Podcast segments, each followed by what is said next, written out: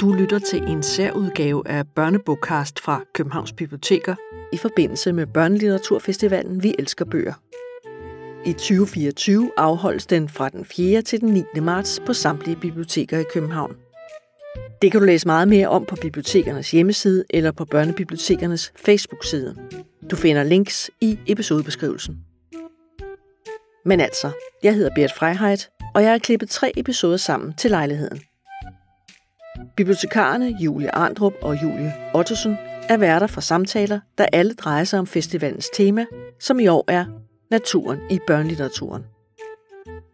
I den anden samtale ud af tre har Julie og Julie haft besøg af konservator Abdi Hidayat til en snak om, hvordan man bliver konservator og hvad sådan en laver, men også om døde dyr, udstoppede dyr og skeletter.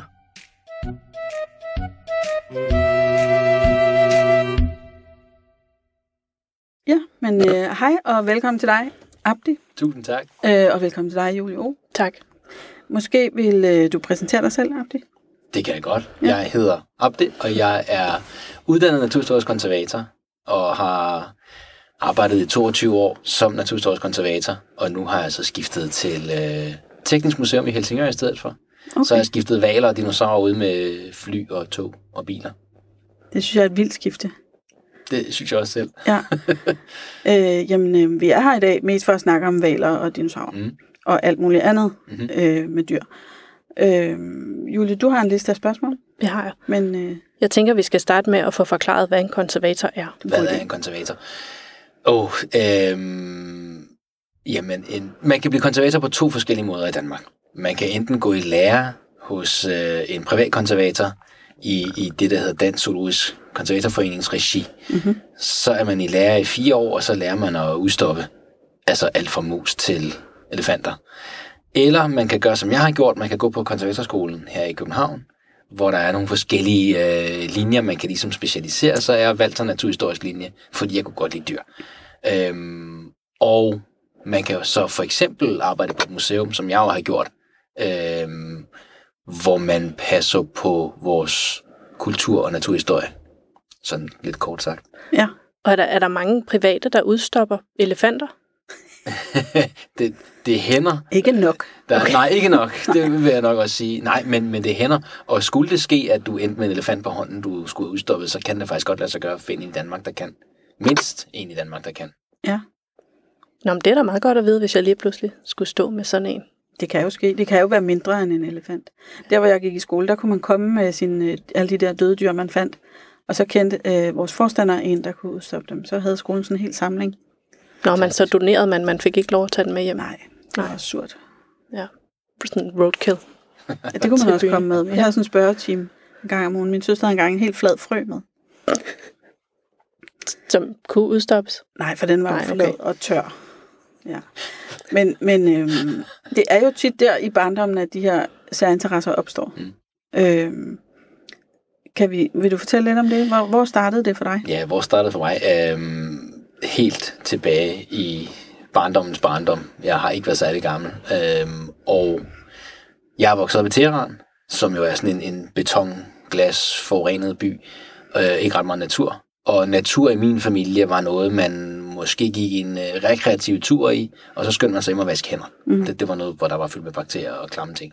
Så jeg, har egentlig ikke, jeg havde ikke noget forhold til natur. Men jeg skulle med min mor på arbejde en dag. Hun arbejdede i et forsikringsselskab, og, og jeg har ikke kunne blive passet. Det er før jeg gik i skole, jeg blev passet hos mine bedsteforældre, og de kunne så ikke den dag. Så jeg skulle med hende på arbejde.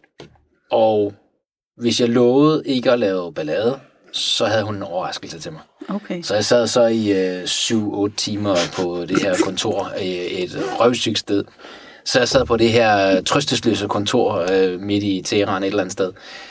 Og sad helt stille og fantaserede om, at vi skulle forbi en legetøjsforretning. Og så skulle jeg have en legetøjsbil eller en legetøjsfly eller et eller andet. Øh, men den overraskelse, hun havde, var så ikke en legetøjsforretning, men, men at gå forbi et kontor, som øh, tilhørte det, det, der svarer til Naturstyrelsen herhjemme bare i Iran. Så der var en masse biolognørder, som arbejdede med den iranske natur.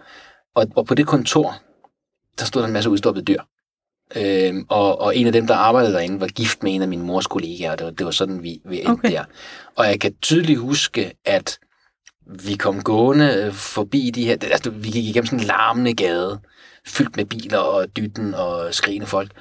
Og så var der de her tonede ruder, fordi der var meget varmt, så ruderne var tonede, så der ikke blev varmt på den anden side. Og da døren så gik op, og vi trådte ind, så stod der en, en udstoppet bjørn. Og bagved den stod der en udstoppet løve, og sådan lidt højt op stod der en udstoppet ørn med, med udsp- udspredte vinger. Og, og jeg kan huske, at jeg tænkte, at, at, at jeg vidste, at det her havde været levende dyr engang. Mm. Det er sådan, man er sådan lidt nogle gange, man hører børn, "Øh, gør det ondt på den, eller er den død? Jeg vidste godt, det her var døde dyr, der havde været levende engang, og nogen havde gjort noget ved dem, så de kunne stå der uden at være ulækre. Det synes jeg var vildt fascinerende. Ja. Og da vi så nogle år senere forlod Iran, der endte vi i Danmark, i Svendborg og alle steder, hvor der både er et naturhistorisk museum, og et konserveringsværksted, Fyns Naturværksted, som jo stadig findes. Mm. Og de her to steder, de, de fik ligesom, øh, ligesom skubbet til min interesse for de her døde dyr. ja, jeg kan godt huske det der museum i Svendborg. Ja, Det gamle, hvor der var sådan, man gik rundt og rundt, og der var de her udstillinger af alle de udstoppede dyr i Nemlig. sådan nogle naturlige... ja. Altså fantastiske Øh, habitater. dioramaer. Ja. ja. Har de stadig dem dioramaer? Øh, nogle af dem, fordi øh, Svendborg Zoologisk. Museum, som jo hedder Naturama nu, er jo blevet bygget om og fået bygget til, og Ja. der er sket rigtig meget, men de har bevaret nogle af dem, fordi Okay. de jo er historisk set mega interessante. Der var sådan en ælling med tre ben. Det er godt husket. det er virkelig godt husket. Den var meget fascinerende. Det kan jeg da godt forstå. Øhm, og så valgte du et speciale, som var... Eller en linje. Jamen det er fordi, jeg jo så... Øh, jeg brugte nærmest konserveringsværkstedet og museet som varmestue. Øh, jeg, jeg havde sat mig for, at jeg ikke ville lære dansk. Øh, da mine forældre ligesom sagde, nu vi skal bo i Danmark, og vi har fået asyl. Min første tanke var, jeg gider ikke at lære dansk. Jeg havde hele tiden tænkt det der med at rejse fra Iran og til Danmark. Det var sådan en fix idé, mine forældre har fået. Det går nok over. Det går over, og så tager vi hjem igen, og jeg skal være sammen med mine bedsteforældre. Og, og, Selvfølgelig. og der, der gik det sådan op for mig, okay, de mener det faktisk helt alvorligt. Jeg gider ikke at lære dansk. Nej. Så i halvanden års tid sagde jeg ikke et ord. Det er jo så kommet efter sidenhen. Men jeg nægtede. øhm, og, og kom på Fyns Naturværksted og Svendborg Zoologisk Museum, hvor jeg bare gik rundt ud og sige noget til nogen og kiggede. Og begge steder lod de mig gøre det. Mm. Øh, I forretningen havde det mest naturlige at have været at smide mig ud. Men det gjorde det ikke. De lod mig faktisk gå rundt i forretningen og stolede på, at jeg ikke var der for at hapse ting, men at fordi jeg bare synes, det var spændende. Ja. Så på et eller andet tidspunkt, så inviterede de mig om bagved, hvor de havde deres værksteder, hvor de sad og udstoppede ting og kogte kranier af og Altså, det er jo også et stort øjeblik, ikke? fuldstændig Der, hvor der er nogle voksne, der siger, ja. her er et barn, der Ja. virkelig interesserer sig for noget. Lad os understøtte den interesse. Og det var lige det, jeg havde brug for der. Ja, Øh, og på Zoologisk Museum, som jeg så er Naturama nu, der, der fik jeg lov til at gå gratis ind. Der, man fik jo sådan en lille rød billet, som kostede 3 kroner eller sådan noget. Men ret hurtigt fik jeg lov til bare at gå ind. Ja. Øh, hvilket også var helt fantastisk. Og så kom jeg stille og roligt i gang med at læse tekster der, fordi jeg ville gerne vide noget om de her ting. Og, og det var faktisk også noget, der hjalp mig til at komme i gang med at både få lyst til at lære dansk, og, og rent faktisk lære det, Mm. og begynde at snakke med nogen dernede. Det, så det har jo faktisk været skilsættende på mange måder. Jeg kunne have været et helt andet sted, hvis jeg var inde i Vejle, ikke? alt kunne ske. ja. Og Det er alligevel en vild, øh, Mm. en vild rejse. Origin story. Ja. Og så, da vi var ved at, færdig, da vi var ved at være færdige med gymnasiet og skulle finde ud af, hvad jeg ville, så var det, at jeg tænkte, at jeg vil være konservator. Og så du vidste det, godt, at den uddannelse fandtes? Nej, det gjorde jeg nemlig ikke. Så jeg øh, ringede til Erling Mørk, som er konservator, og som havde haft Fyns Naturværksted, da jeg var barn. Ringede til ham, han var i Aarhus på det tidspunkt på Naturhistorisk Museum, og spurgte ham, hvad, hvad, hvad skal jeg gøre, jeg vil gerne i lære. Og det var faktisk Erling, der foreslog, at jeg skulle søge på konservatorskolen i stedet for. Ja. Fordi han underviste derinde og kendte uddannelsen og fortalte mig lidt om den. Øhm, det ærgerlige, uheldige var så, at på det tidspunkt, jeg blev færdig med gymnasiet, der havde de lige optaget på konservatorskolen. Og på det tidspunkt, der optog man kun hver tredje år. Så der var Okay. faktisk tre år til, at der var optag igen, og jeg var ikke sikker på at komme ind heller. Nej. Så jeg brugte de tre år på at lave alt muligt mærkeligt, og på at flytte til København, og på at få samlet op på de ting, jeg manglede. Jeg manglede kemi B-niveau for eksempel. Det fik jeg samlet op på, og, og arbejdet lidt på at lave en ansøgning, fordi ansøgningen, der stod, at man skulle øh, vise en form for dokumenteret interesse for natur. Men Det kan være- nedsende et udstoppet dyr. Det kunne man for eksempel gøre, det var der nogen, der Okay. gjorde. Okay. Øh, så var der nogen, der, der sendte sådan et, et lille prosatekst om, øh, hvorfor de kunne lide at kigge på fugle. Jeg sendte en masse tegninger ind, og det var faktisk sådan, jeg kom i kontakt med Zoologisk Museum, fordi jeg fandt ud af, at der var nogle samlinger derude, øh, dem jeg jo gerne ind til, og jeg fik fat i en konservator derude, som hedder Ole Post, som også underviste på konservatorskolen, og jeg fortalte ham, at jeg ville gerne søge på skolen, jeg kunne godt tænke mig at tegne kranier. Så åbnede han jo alle døre for mig, Ja. og pludselig sad jeg så på de her lukkede magasiner og tegnede kranier og søgte ind på skolen, og endte med at komme ind. Ja. Altså, det er fedt, du har mødt de rigtige mennesker på de rigtige tidspunkter. Det har jeg helt sikkert. Ja. Er det stadig svært at komme ind på konservatorskolen? Fordi Nu jeg er- forventer, at alle børn, der hører den her udsendelse nu, jo vil søge ind. Og man skal bare gøre det, men, men der, er- det er lidt anderledes nu, der er op til hver fjerde år. Okay. Øh, men det er sådan forskudt, så to af linjerne søger med to års mellemrum. Okay. Så man søger ind på enten kulturhistorisk og kunst, eller på øh, grafisk og natur. Okay. Og de er sådan lidt forskudt af hinanden med to år, men hvert fjerde år, hvis man vil på natur mm. eller kunst, eller og så videre, så videre. Øh, og der bliver optaget lidt flere, øh, så men jeg synes jeg bare, man skal gøre det. Selvfølgelig. Fordi jeg havde ingen forudsætninger for at komme ind. Ej, det havde du. Du havde interessen. Jeg havde interessen, og jeg har, som du siger, mødt de rigtige mennesker, Ja. som jo har, har ligesom skubbet mig i den rigtige retning. Det, man vil kalde netværk i dag, ikke? Jo. det har jeg jo slet ikke overvejet. Jeg synes bare, det var nogle søde mennesker, og de har hjulpet mig med, Men det viser ting. også, at man skal ikke være bange for at spørge om hjælp, Nej, eller række ud Nej. til nogen, der ved noget om noget, hvis man gerne selv vil vide, hvilken retning skal ja, jeg lige det skal man det endelig gøre. Ja. Så alle børnene kan bare ringe til dig nu, det... Skal de være velkommen til. hvis I kan finde hans telefonnummer. og det kan man sagtens, det er meget nemt. Okay. og jeg får masser af, ikke masser, men jeg får opkald Ja. af ikke børn, men, men unge, der overvejer, om de skal søge ind på konservatorskolen eller ej. Og der gør jeg selvfølgelig som dem, der hjalp mig, øh, gjorde jeg, jeg hjælper dem videre og. Ja. og sætter dem sammen med de rigtige mennesker, fordi selvfølgelig skal de Det er jo sådan, vi får kolleger i fremtiden. præcist. Ja. Og man skal huske at tale pænt til og om alle, fordi vi møder alle igen på et eller andet tidspunkt. Det er det samme Øh, i bibliotekarverdenen. Det, det er forestille meget mig. lille fag. Jeg havde en praktikant, som øh, altså sådan 8. klasses praktikant, Ja. som endte med at søge ind på konservatorskolen og komme ind, og nu er han naturhistorisk konservator på øh, Naturhistorisk Museum i Berlin, som er et af de største museer i verden. Så det er jo meget fint, at vi stadigvæk har et godt forhold og tale pænt til hinanden. Det Ikke? må også være et fedt sted at være i 8. klasse praktik. Får de så det. lov til at koge kranier? Og... De får lov til, hvad man nu er i gang med. Så jeg har praktikanter, der har kogt kranier. Jeg har praktikanter, der har været med ud og skille til valg. Jeg har praktikanter, som har siddet og tastet ting ind i en computer, fordi det var det, jeg var i gang med. Ja. Den seneste praktikant, jeg havde, øh, var med til at skille et mammutskelet og et hulebjørnskelet ad. Wow. Øh, så, så det er sådan lidt at være. Ja, For, jeg tror, du får mange jeg praktikansøgninger. tror, de vælter ind. Hvor får man lige sådan et hulebjørnskelet fra?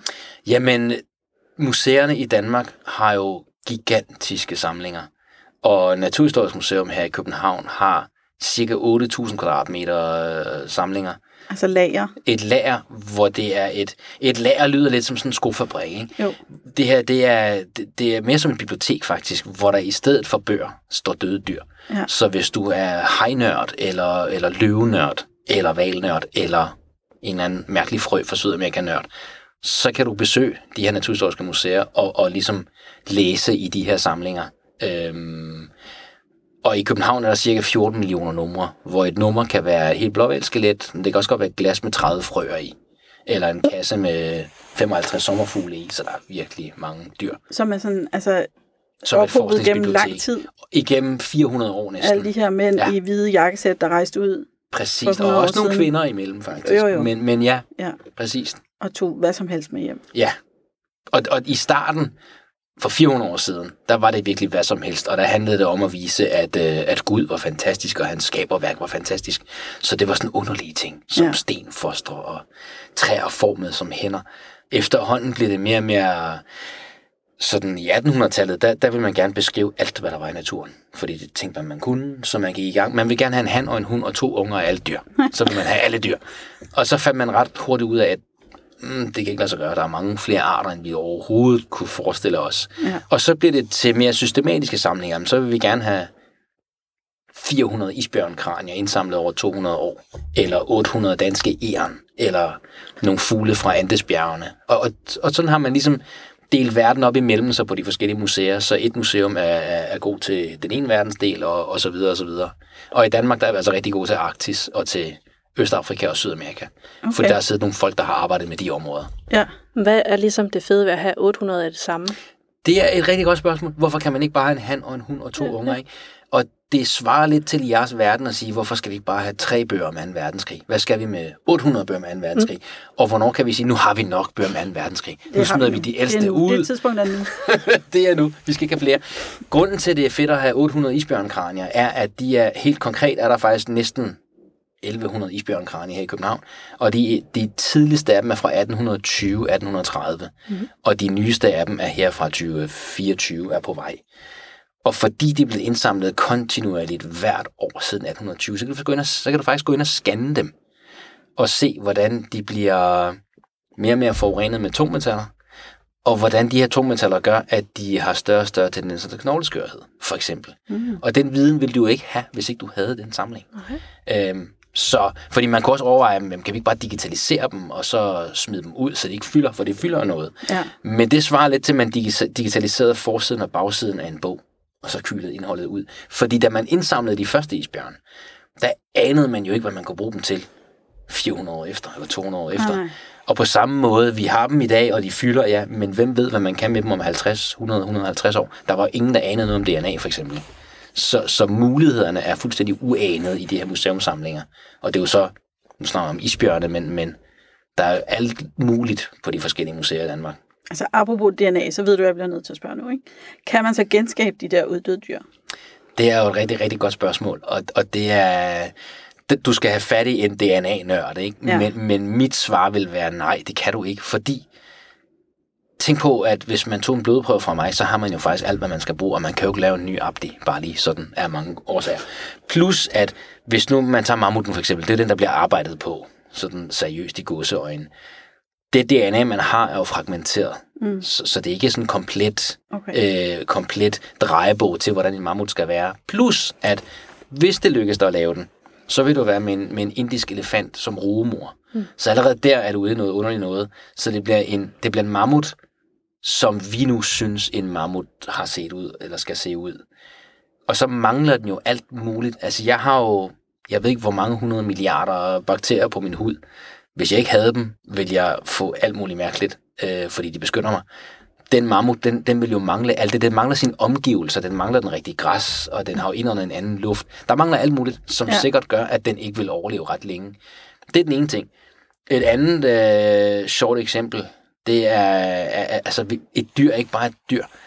Der skal faktisk nogle ting til, for at det ender med det rigtige slutresultat. Øhm, et sjovt eksempel på det er en, en tiger på et tidspunkt, en tigerkilling, Kaulek, som endte i Knuttenborg. Øhm, Kaulek blev købt af en journalist i Østeuropa for 500 euro. Og, og den her tigerkilling var blevet taget fra alt for tidligt, fordi så kunne moren lave flere 500 euro sædler. Mm-hmm. Så den her lille bitte tigerkilling, den blev købt. Journalistens øh, dagsorden var at vise, at det var nemt at købe troede dyr i Europa, så han købte den her tigerkilling, 500 euro, og transporterede den til øh, København i en kattetransportkasse. Og så ringer han på i, øh, hos Zoologisk Have i København, og får fat i dyrlægen Carsten Grøndal, og siger til Carsten, jeg har en tigerkilling her, jeg ikke ved, hvad jeg skal gøre med. Jeg har ligesom fået det ud af det, jeg skulle. Kan du tage dig af den? og Karsten tager den her tigerkilling, og, og det mest naturlige havde måske været at aflive den, men, men Karsten har den indstilling, at, at den tigerkilling har ikke selv valgt at ende sådan der. Nej. Nogen har gjort det for den, derfor skal den have en chance, og det synes jeg er dybt, dybt sympatisk. Så han prøvede at få, få ligesom den her tigerkilling tilbage til livet igen, og han opdagede ret hurtigt, at den var blind, fordi den ikke var stimuleret nok. Mm. Så den var blind, og den var underernæret og havde salmonella. Så han fik ligesom fikset underernæringen og salmonellaen, og så puttede han den i en sort kasse, hvor han havde en vandret lysende linje. Og det gjorde så, at den her lille killing efter nogle uger kunne se vandrette linjer. Så hvis han tog den ud af kassen og holdt den blyant vandret, så kunne den følge den der blyant, hvis man bevægede blyanten. Lige så snart han holdt øh, blyanten øh, lodret, så kunne den ikke se den. Så sådan fik han den ligesom stille og roligt stimuleret tilbage til livet, og den fik en, en hund, den kunne lege med, og så videre. Og så blev den jo ret hurtigt rigtig, rigtig stor. Jeg hilste på Karolik, da han var et halvt år gammel, der var han 50 kilo. Det er, det er altså en stor kat. Han gik mig til knæet, ikke? Øhm, så de vidste jo godt, at om et år vil han veje 150 kilo, og så kan man ikke gå rundt med ham på den måde. Så vil den også spise hunden. Ja. Så de prøvede at finde ud af, hvor den skulle hen, og Knuttenborg blev ret hurtigt ligesom endedestination, fordi mm. de har et kæmpe anlæg, og de har nogle tiger. De var lidt nervøse for, om det, hvordan det ville gå med Karolik og deres store alfahand dernede. Om alfahanen ville slå den ihjel, eller i værste fald give den rigtig mange tæv. Men de blev nødt til at prøve alligevel, fordi nu skulle der jo ske. Men det endte med, at den der gigantiske alfahand var afsindig bange for Karolik. Fordi Karolik ikke havde lært, at når man slås som tiger, så bider man ikke hinanden i ørerne, man bider ikke hinanden i halerne, og man bider overhovedet ikke hinanden i testiklerne. Det havde han ikke lært, fordi han nok leget med andre tigerkillinger.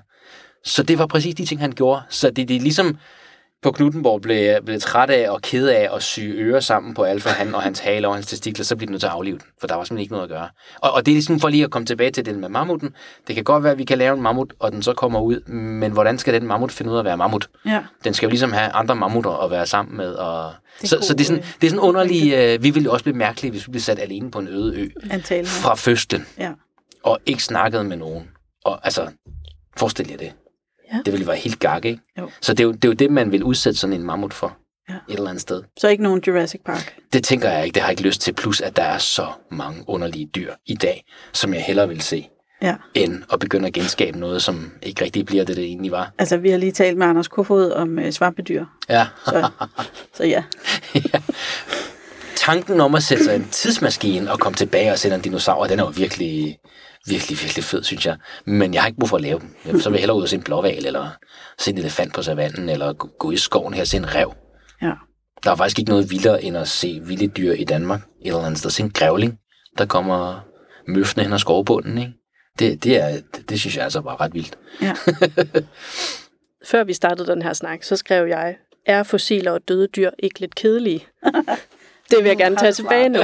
Men hvorfor er det, at vi skal synes, det er spændende? Hvorfor skal vi interessere os for det? Men altså, det synes jeg heller ikke, man, man behøver. Det må man helt selv om. men, men jeg tror i bund og grund, at det, det, altså, den her nysgerrighed, børn har, som man som voksen virkelig kan kvæle, ikke? at børn har bare en eller anden medfødt nysgerrighed, som gør, at de kan kaste over hvad som helst. Mm. Jeg synes, dinosaurer og valer var fede, men, men der er også børn, der synes, det er sjovt at tegne, eller spille spil, eller blive spejder og lave bål. Altså, børn er bare mega nysgerrige, og, og, og, og det er egentlig, jeg synes, at, at de museer, vi har i Danmark, at deres største opgave faktisk er at, at skubbe til den nysgerrighed, og, og blive ved med at holde børn nysgerrige. Så skal resten nok gå af sig selv, og alt skal nok gå. Jeg er ja. Egentlig meget fortrystningsfuld.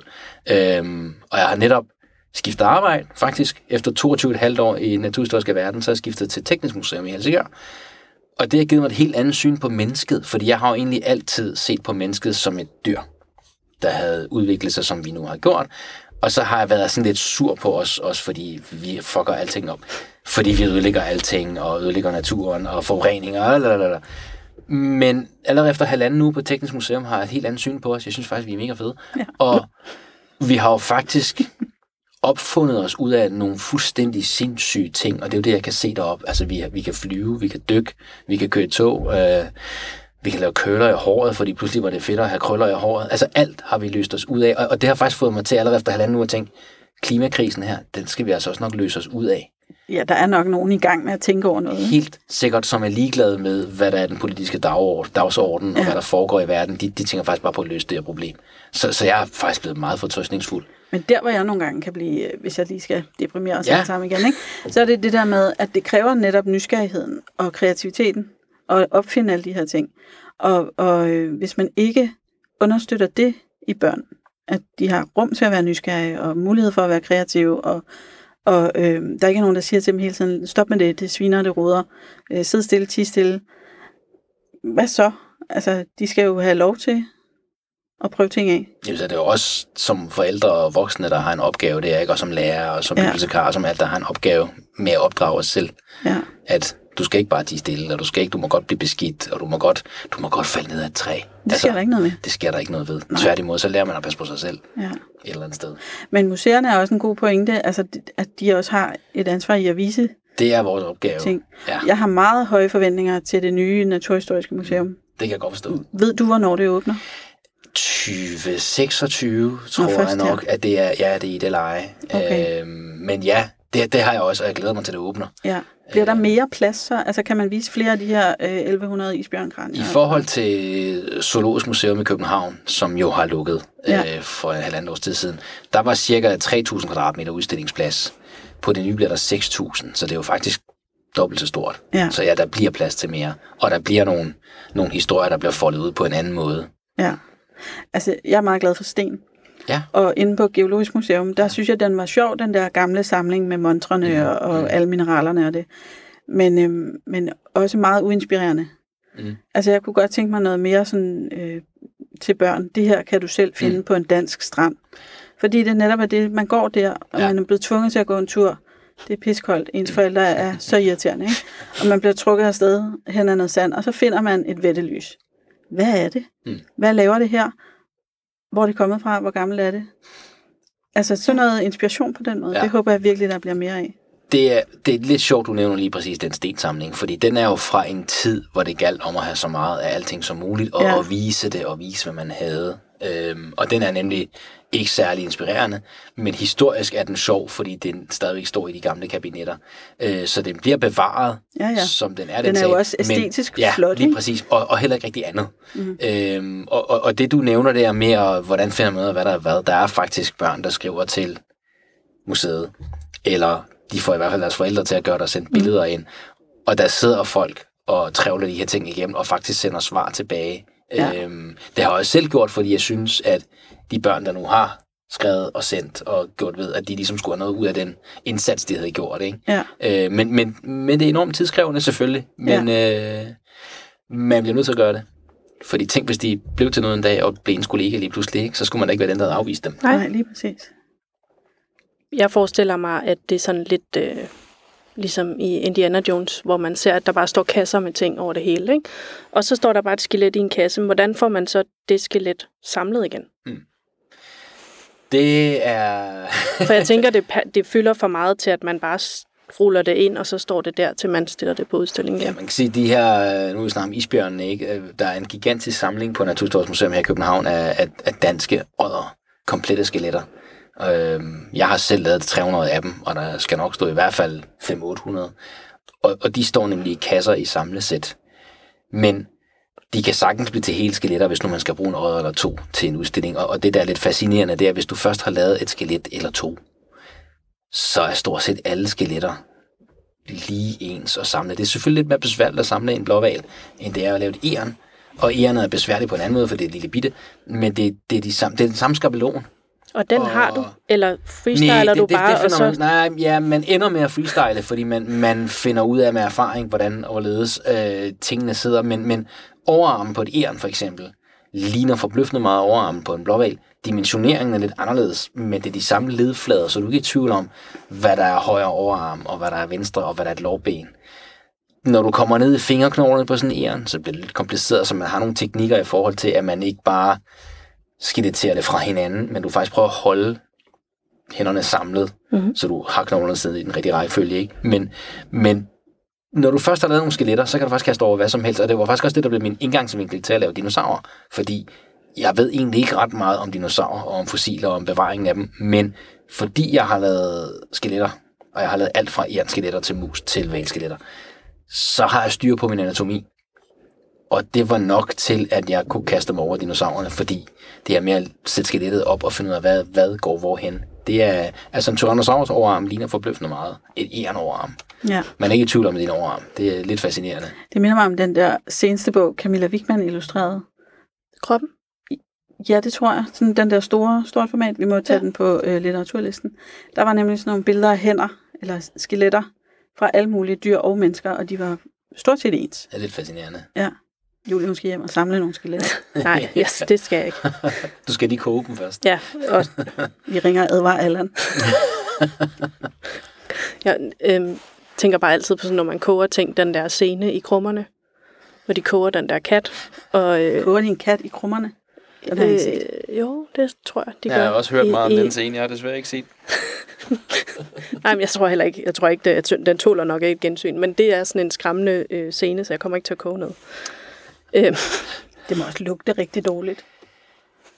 Altså, jeg tror ikke, jeg er den rigtige at spørge, men Det, det, ja, det er mere over i noget madagtig duft, faktisk, end Mhm. det er over i det rådne. Især hvis det er friske dyr. Selvfølgelig en rådden val, der har ligget og rådnet. Men der har man heller ikke en gryde, der er stor nok. Men, øh, men hvis du tager en, samler en kat op i skoven og skinner den og putter den i gryden, så dufter det faktisk mere af suppe. Det skal I ikke gøre derhjemme. Nej, det skal I, ja, Det er ikke en opfordring. Det, det, ved jeg ikke. Altså, hvis man finder en død kat og være kraniet, Så skal man være død i forvejen. Ja, ja, selvfølgelig. Det er ikke noget med at gå på jagt i Nej, nabolaget. og jeg har selv masser af katte. Jeg har faktisk tre katte, jeg elsker katte. Så nej, ikke noget med at gå på jagt i nabolaget. Okay, øhm, men er odder, er de troede? Kan man bare gå ud og finde en odder? Du og må man så, bare, hvis man... Nej, det er et rigtig godt spørgsmål. Du må ikke bare gå ud og finde en odder, og den er ikke truet mere, men den er totalt fredet. Men da jeg startede på Zoologisk Museum i 2001, der var odderen truet i Danmark, og faktisk så truet, som man regnede med, at den ville forsvinde. Og derfor gik man i gang med at indsamle alle trafikdræbte odder, for at dokumentere, hvor de var, og for at have et, et vidnesbyrd om, at de altså har været her. De fandtes kun op ved Limfjorden. Så alt, hvad der blev trafikdræbt, det blev samlet ind. Så jeg har lavet odder, der har været helt flade, jeg har lavet odder, der har været halvflade, jeg har lavet odder, der manglede hovedet, men jeg havde alt, fordi odderen skulle gemmes.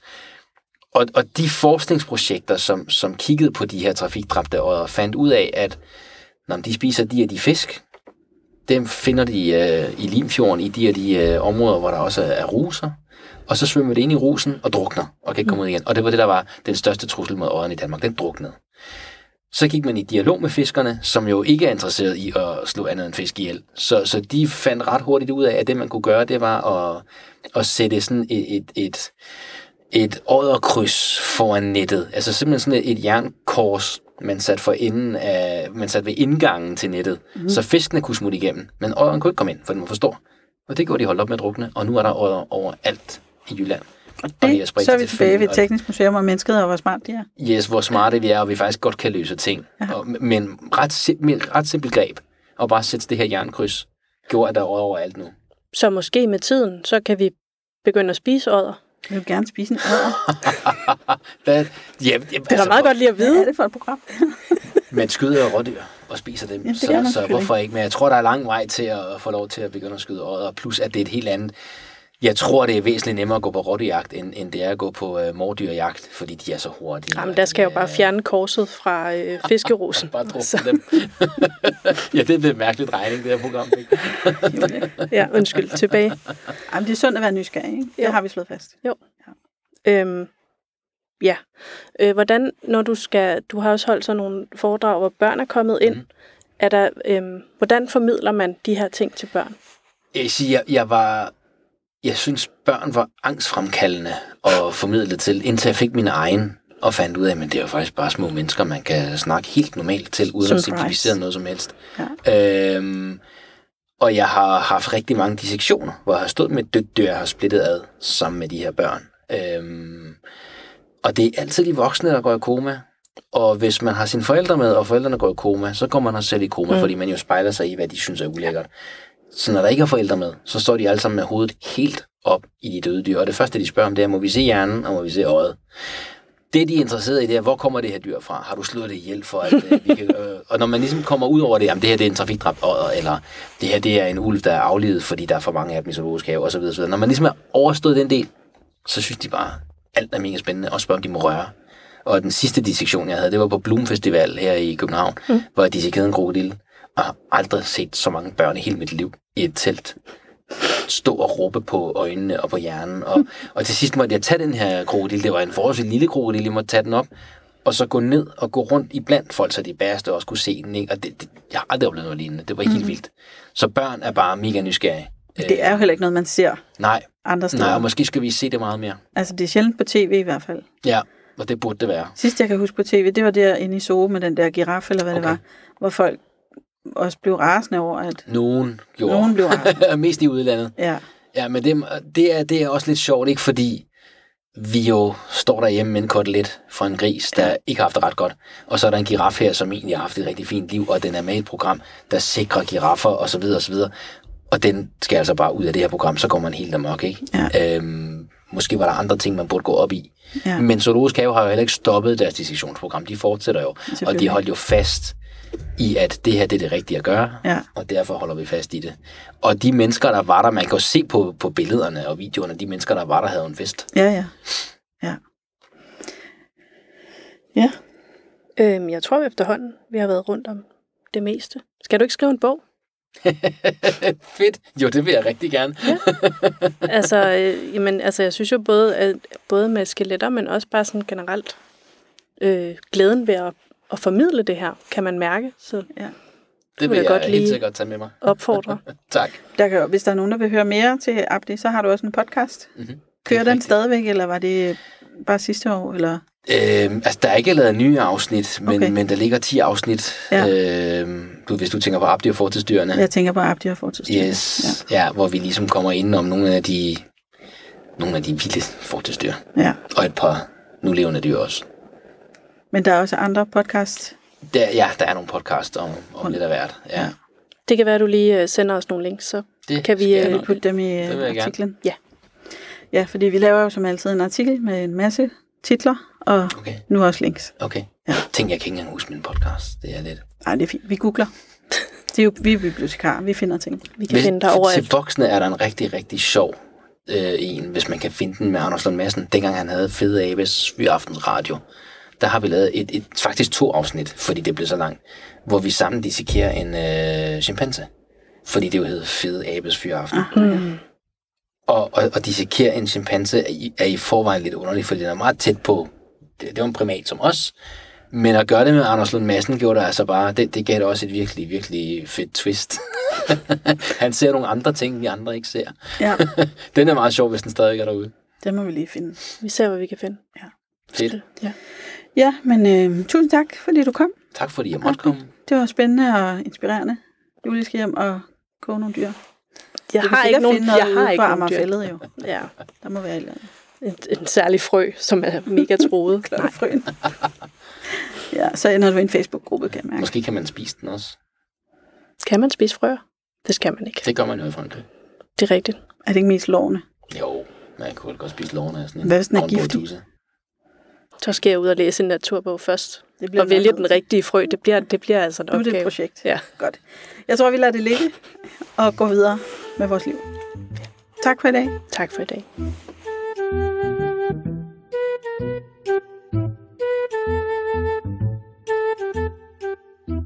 Hermed slutter den anden af i alt tre podcast i forbindelse med Børnelitteraturfestivalen Vi Elsker Bøger, der løber fra den 4. til den 9. marts 2024 på samtlige biblioteker i København.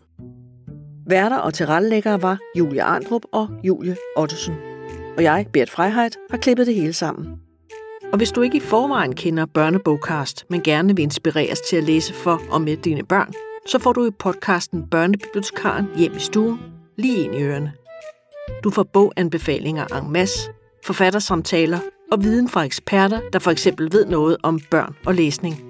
Lyt til Børnebogcast der, hvor du ellers lytter til podcast. Du finder den naturligvis også i bibliotekernes e-bogs- og lydbogstjeneste e-regionen. Håber vi lyttes ved.